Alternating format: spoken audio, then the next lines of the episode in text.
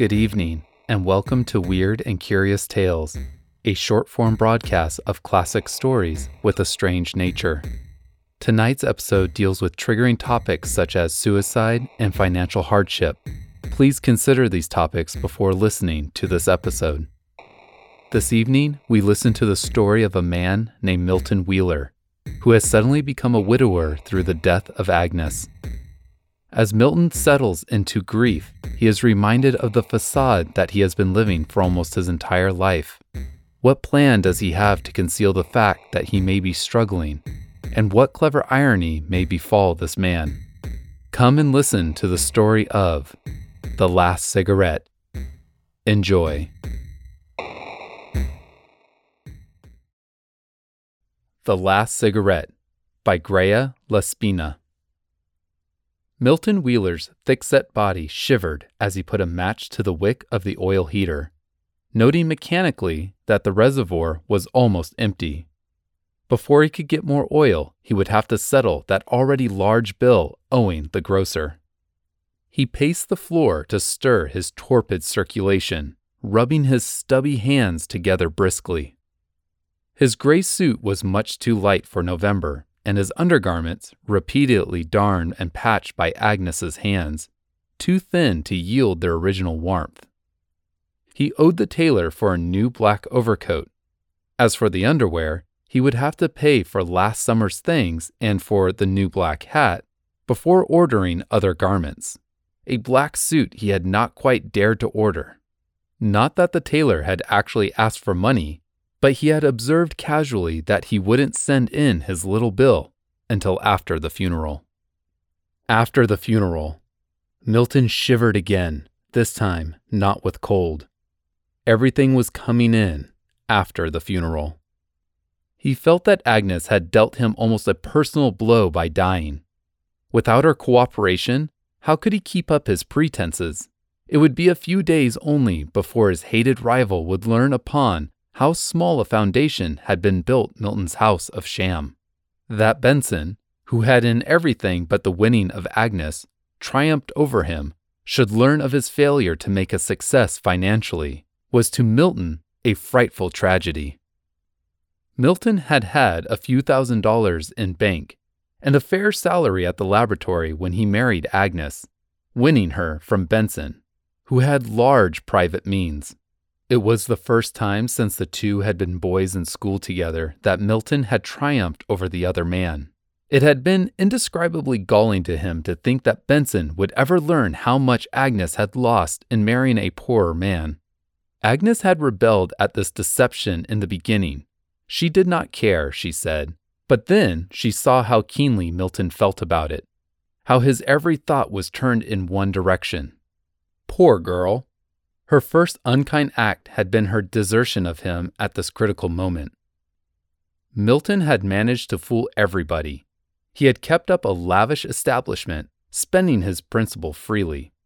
He had bought Agnes everything that could make the impression of unlimited means upon the rejected Benson, whose keen eyes he fancied were always upon him. Agnes's death, however, found him penniless, without a position, confronting a mountain of unpaid bills. Rent, unsettled for four months. Groceries, the sum was almost staggering. Butcher, how could they have consumed such quantities of meat?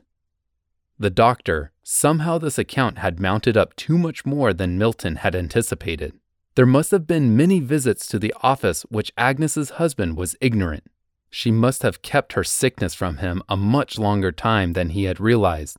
The doctor's statement Milton had pinned with sardonic humor bills from the druggist, the florist, the undertaker. Then there were coal bills, laundry bills, ice bills.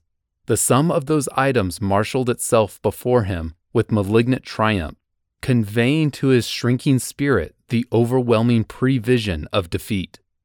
Men were being turned away everywhere. He might be months finding another such position as he had been holding for four years. He might raise money to settle that appalling total of debt by paying the exorbitant interest rate of some loan shark, but even this would be only a temporary relief. Discovery of his castle of pretense was inevitable, and to him, disclosure of the real facts meant such complete, such utter ruin, that the bare idea bowed him down into the very dust of humiliation. He could see Benson's smile. There was only one way out death. It was distasteful to him because his death under present circumstances would mean the disclosure of what he had for three years been struggling to conceal. His death, with the revelation of that appalling sum total of debt, would make him the subject of derision for his rival. If there were only some way to escape without bearing his sordid secret to the world, he whipped his dulled mind into an unwilling concentration. And then, suddenly, he had it. Within the dusk, the little heater cast a circle of friendly radiance. Milton threw a glance upward. The lamp hook in the great beam across the middle of the ceiling looked strong enough. In the laundry, there was always plenty of good rope. He would bring up a step ladder. Half an hour later, he jimmied open from the outside one of the study windows, giving on the garden. The gusty November air swirled into the room, setting the curtains aflutter. Upon the floor under his writing desk, he laid a $10 bill as if it had been accidentally dropped by hurried fingers. The balance of his last week's salary he tore carefully into small pieces and burned, scattering the ashes on the night wind from the open window. He pulled out both desk drawers, tossing their contents upon table and floor, as if some unlicensed intruder had gone through them hastily.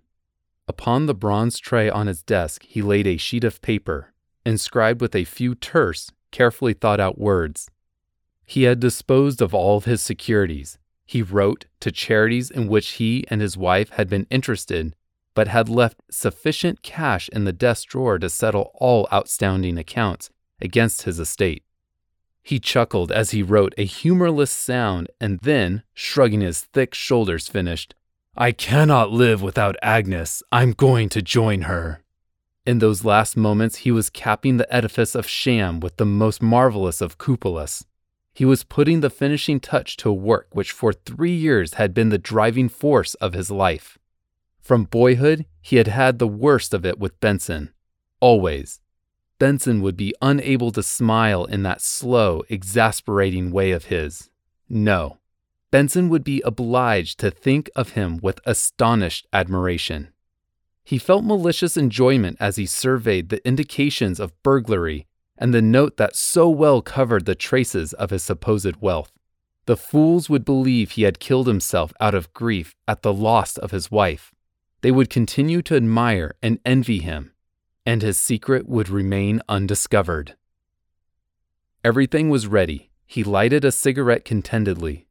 When he had finished this last smoke, he would climb the ladder, adjust the rope. It would be the greatest triumph of his life, after all this death. His only regret was that he could not be there to enjoy the effect of the stupendous climax. His cigarette finished, he flung the butt away and mounted the ladder. He felt gingerly of the rope knotted about his neck, shuddering involuntarily.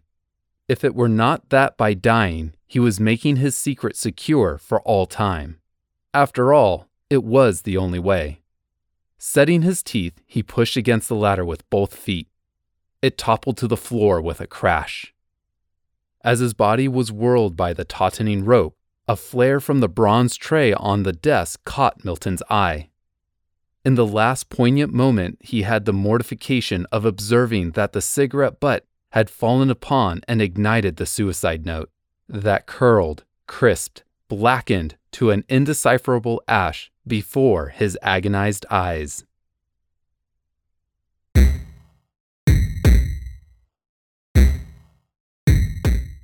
Thank you for listening to Weird and Curious Tales Strange Stories for a Midnight Listen.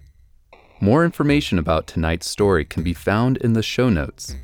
If you have any questions or would like to know more about this or other stories, you can reach out to us via email at weirdcurioustales at gmail.com or find us on Twitter at weirdcurious underscore.